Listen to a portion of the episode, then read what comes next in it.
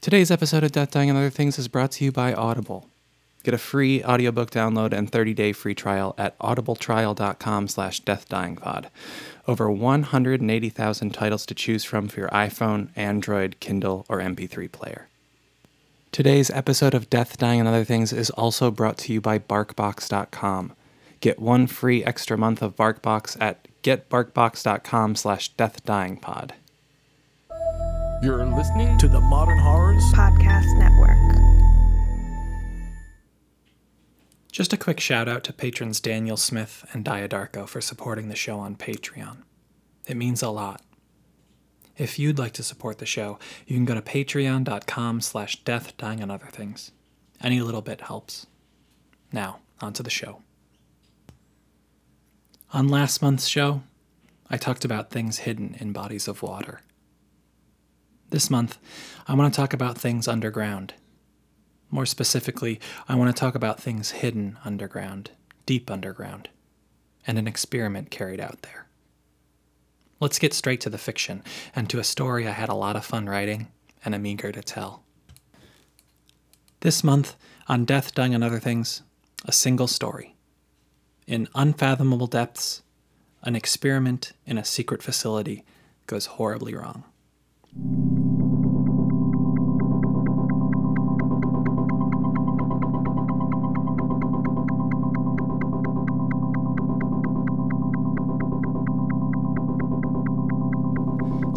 And dying, the thresholds between this world and the next, the boundary between light and dark, the barrier between worlds, and that's where we're going. We are going into the shadows to bring you stories of horror and heartbreak. From the Modern Horrors Podcast Network, this is Death, Dying, and Other Things. I'm Justin Buskey. Stay with us.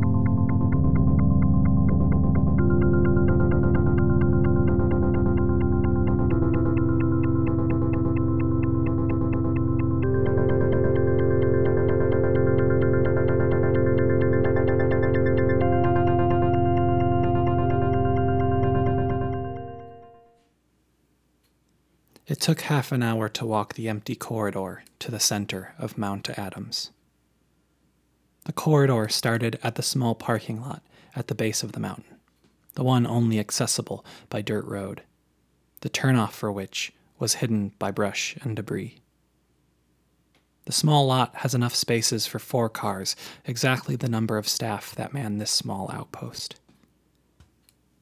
The corridor is floored with linoleum and painted a dull green gray like so many other government buildings, and the underpowered fluorescence casts sickly light down the length of it. Alex Wagner, as he did often on the walk through this corridor, thought of a hundred ways to make the journey more pleasant, or at least swift. Golf carts at either end, a moving walkway like in fancy airports, a trolley system, anything. But he never could get anyone in the chain above him to care much about saving four people in the mountains an hour of walking a day. And, Alex always ended up considering, the bright side was an hour of brisk walking reduced his risk of heart attack at least. There were a lot of things Alex knew about this walk. He knew he would switch the hand he carried his heavy case in three times throughout the walk down this corridor, around once every ten minutes unless the day prior had been especially tough or he had slept particularly badly, then he'd pass his case from hand to hand four or even five times. He knew he'd walk just over 3,000 steps by the time he exited this corridor. This number didn't change much from day to day. He knew there were eight rows of just over 9,000 linoleum tiles down the length of the corridor and he knew he'd walk under 905 fixtures of fluorescent lights. He knew the walk took him on average one half of one hour, but depending on his quality of sleep, or the traffic he sat in driving out of the city, or the realities of his workday, he might take 25 or 37 minutes to walk the length. He'd never taken 38 minutes, and the only times he'd broken 25 He'd jogged parts or all of that long corridor with linoleum floors and green gray walls.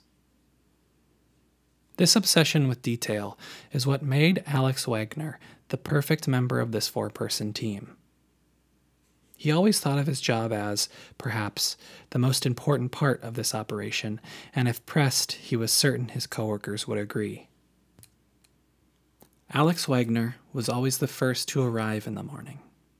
He had to be. His job was painfully meticulous and took hours, so for everything to get rolling on time, he arrived at least three hours earlier than the next person on his team. Arriving at the far end of the corridor that tunneled straight into Mount Adams, Alex found a large vault door. Heavy and made of thick iron, there was a certain way the vault door had to be opened in order to keep everyone safe.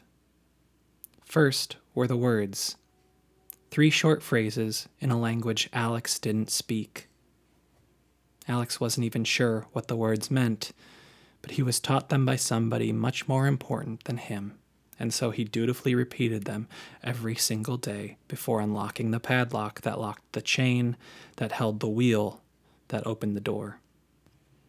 And once he spun the wheel, Alex took a deep breath, hoped out loud that nothing had changed overnight, and swung open the perfectly balanced vault door.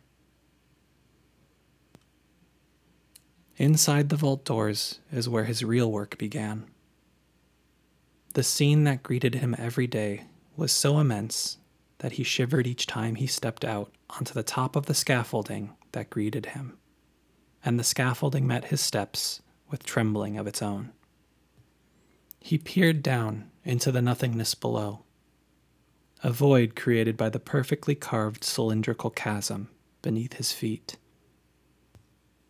He reached over to the stone wall, pushed a large blue button there, and far too few light bulbs switched on, creating the appearance of a sparse field of stars in that space beneath the mountain. This was all the light that was allowed down here. The three consecutive arrivals would be free to use the large freight elevator that was immediately to Alex's right, but he couldn't. Alex, to do his job, would need to go left and take the scaffolding's long labyrinth of stairs and ladders up and down and around the massive cylindrical pit. It would take him two hours to descend and inspect each of the massive arcane symbols painted on the wall in glow paint. He didn't know what they meant, or even who had painted them, but he had a manual that inventoried each symbol in his heavy case, which he retrieved, and then he set the case, sans manual, down in the elevator, and sent the elevator to the bottom of the chasm. There were 30 symbols in all. Seals was a more apt description, he thought. Emblems, maybe. Circular or triangular or square, and filled with runes or hieroglyphs or cuneiform or something of the sort. He was no linguist. Each one was different, but somehow the same. A different variety of shapes, but visually, each rhymed. Each one seemed to be telling the same story in a different language. And so he descended and inspected each of these glowing signs and matched each one to the example in his manual. When he was done checking the last, he was only about a quarter of the way down the massive pit, but there was another small elevator at the end of his path which only he ever used. Emily Tanaka had arrived at the bottom by the time Alex's elevator arrived. I grabbed your bag out of the elevator for you, she said. She smiled and pointed to the corner of the command room where Alex, Emily, and the two others that had yet to arrive would spend the majority of their day. Emily was the systems admin. She kept the computers down here running.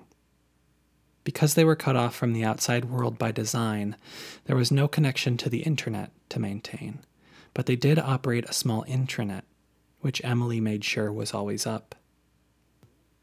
Here, at the bottom of the pit, was this command room where each elevator offloaded. This room was carved further into the rock of Mount Adams, beyond the parameters of the massive cylindrical pit. Its three outer walls were the carved mountain stone, and the fourth, five inches of steel, with a viewport of acrylic sheeting meant to withstand thousands of pounds of force. Alex rummaged through his heavy case and retrieved the next tool he required to perform the next part of his job before his portion of the day's activity would be mostly concluded. That is, until he locked up for the night. He hoisted a massive iron wrench just as the elevator sprung to life again, beginning its long journey to the bottom of the pit, probably, Alex guessed, with Mike Galloway. Mike was the de facto leader of this team of four. He observed, commanded, and recorded the outcomes of each experiment and then relayed them to whoever he relayed them to. Alex thought back over the last several years' worth of experiments, how close they had gotten, and how promising it all seemed at times.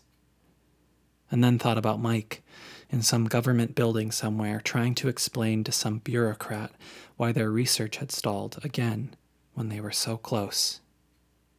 Alex did not envy it. Going in? Emily asked. Alex nodded and held up his wrench as an answer. Emily hit a few keystrokes on the keyboard in front of her as Alex grabbed a gas mask from the wall nearby a small hatch and secured it to his face. Ready? she asked. Alex gave a thumbs up. Emily hit a few more keystrokes, and the lock disengaged from the hatch. Alex muscled the wheel to the left, spun it several rotations, and then pushed the iron door into the airlock, which he slipped inside of. And when he closed the iron door, it automatically locked him in. Down here, the pit was cold and quiet. The air was thick, palpably so.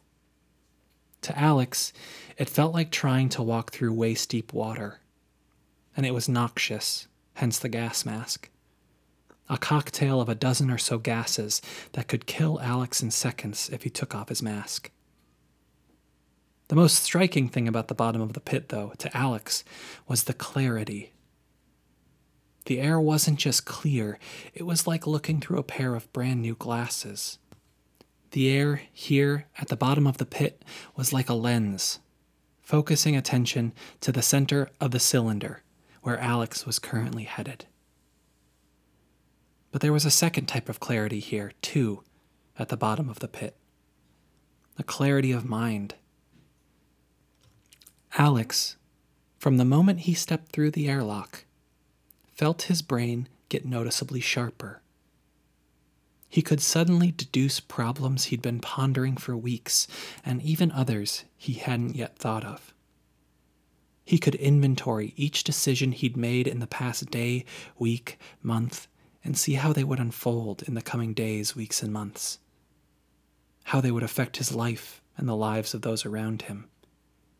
He could remember moments from his life he had long forgotten to time he could formulate plans that would get him anything he wanted money, fame, and he would be sure of the outcome. And, of course, none of this mattered because he was forbidden from bringing recording devices, cameras, cell phones, pens, pencils, notebooks, scraps of paper, anything that he may have been able to use to jot down any of these profound thoughts. And heartbreakingly, as soon as he left the pit through the airlock, he would forget it all. He reached the center of the pit and the 10 foot ring of iron bolted to the floor there.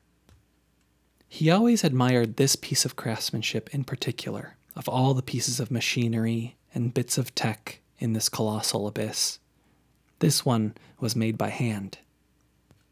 A ring of solid iron, four inches wide and an inch thick, Alex could see each hammer mark, made by some blacksmith he didn't know how long ago. The thing was held in place by 113 7 inch bolts plunged into the stone of Mount Adams every four inches. In between each bolt, roughly two inches across, were similar symbols and signs as the one Alex had already checked, etched into the iron by the same blacksmith. Alex dropped to his knees and grabbed the first bolt with his wrench, throwing his weight into it. He repeated this 112 more times as Emily Tanaka and soon Mike Galloway and Vivian Campbell watched through the viewport, waiting for him to complete his check and give them the go ahead to proceed. Walking back into the command room through the airlock, Alex said good morning to both Mike and Vivian. Vivian Campbell ran the experiments. She knew how to get the tech down here to do what it needed to do. And while Mike may be technically calling the shots, Vivian would be the hardest member of the four person team to replace where something happened to her. She studied geology, held a PhD in planetary science, and graduated top of her class. But it was specifically what she didn't study in school that made her twice as valuable. Vivian had a long history, going back to her high school years, of dabbling in seeing, witchcraft, and communing with beings in other planes of existence.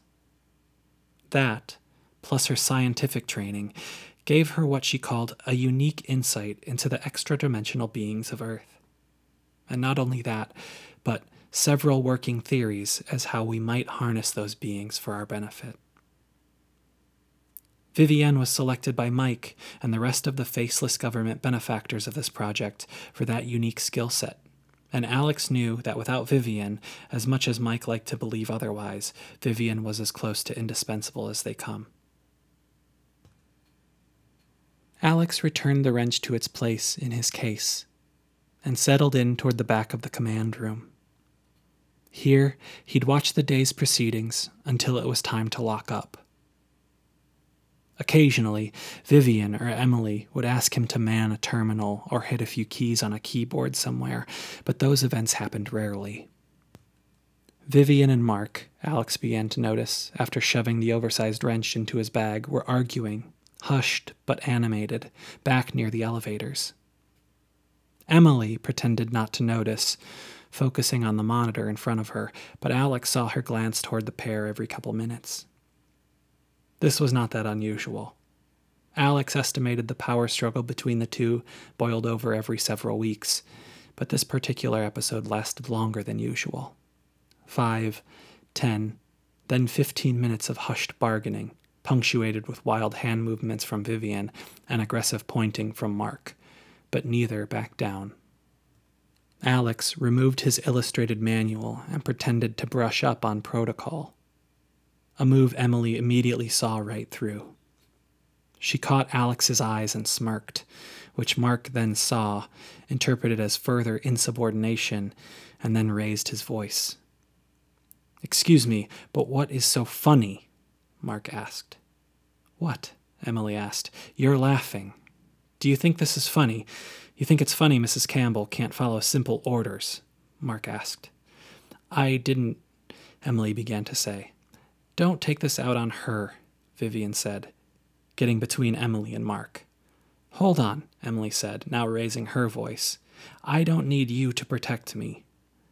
Vivian turned to face Emily. No, I didn't mean, she said, but was again interrupted by Mark. You know what? I don't give a shit. Both of you shut the fuck up. We have work to do.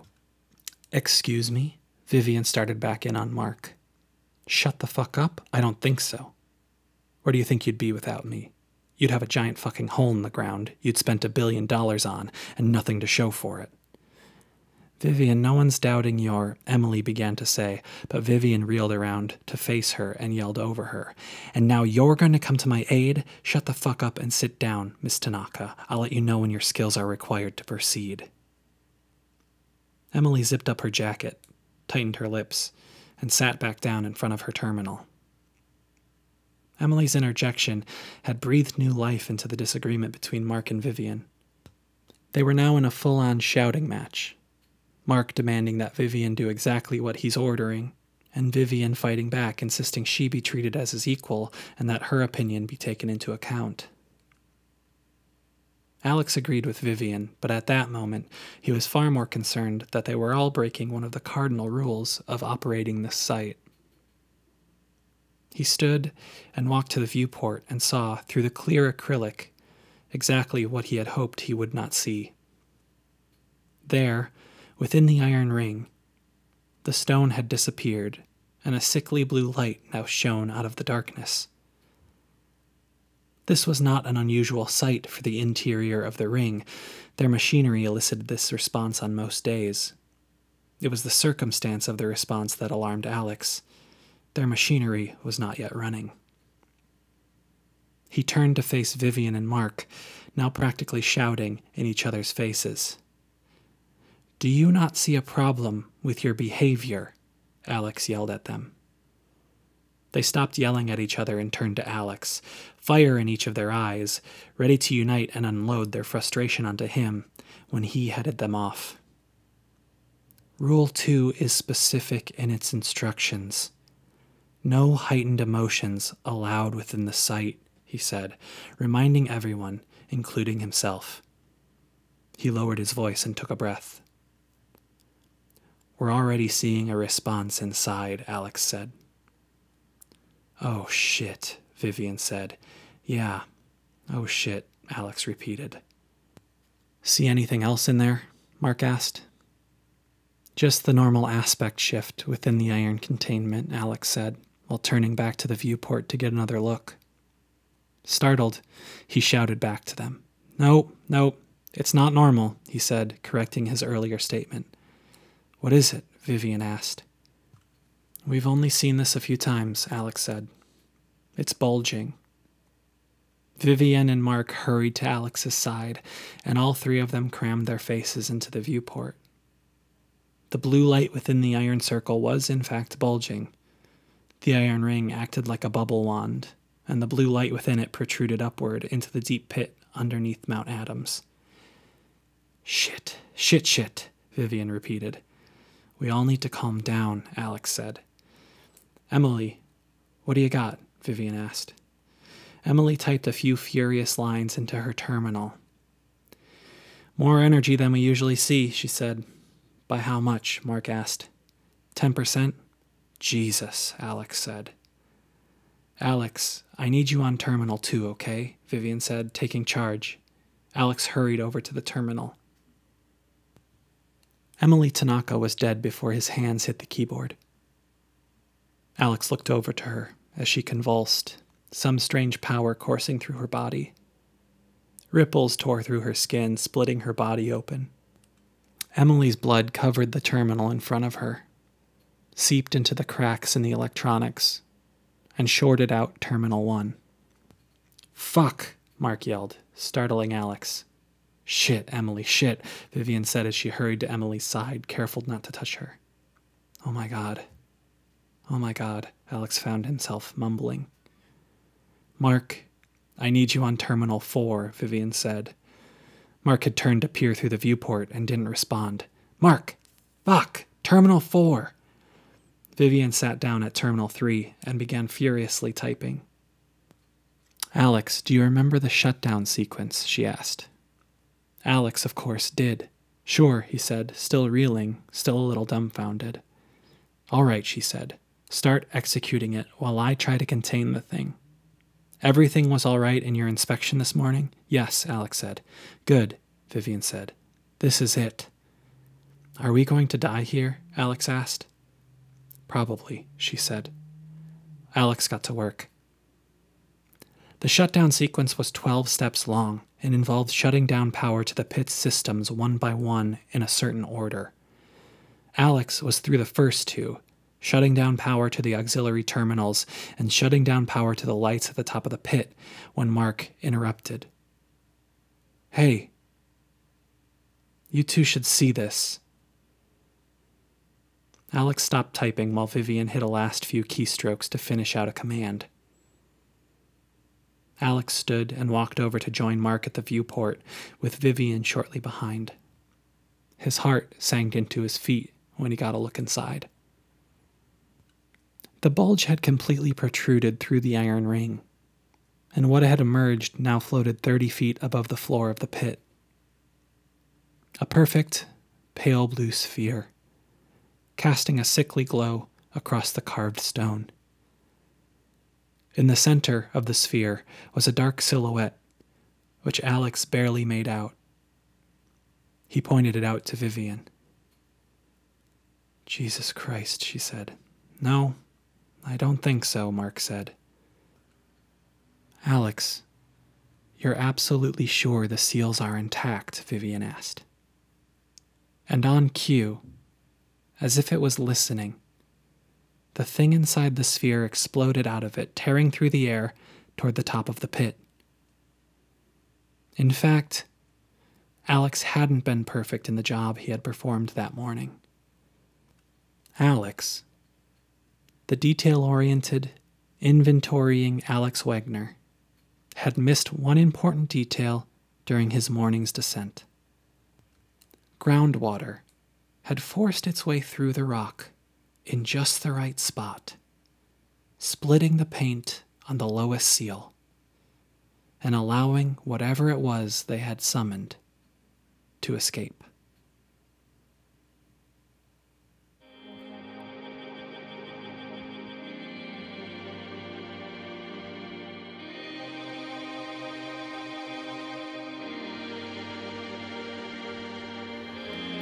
This episode of Death, Dying, and Other Things was produced and edited by me, Justin Buskey. The story, Unfathomable Depths, was written by me too. You can follow me on Twitter at Justin Buskey. Intro and outro music is by the prolific Eric Warmke. Check him out on SoundCloud. Special thanks to The Earth's Crust and Heightened Emotions. Death, Dying, and Other Things is a member of the Modern Horrors Podcast Network. Check out all the other great shows. New episodes the first Thursday of every month. This has been Death, Dying, and Other Things, and I've been your host, Justin Buskey. Stay out of the shadows.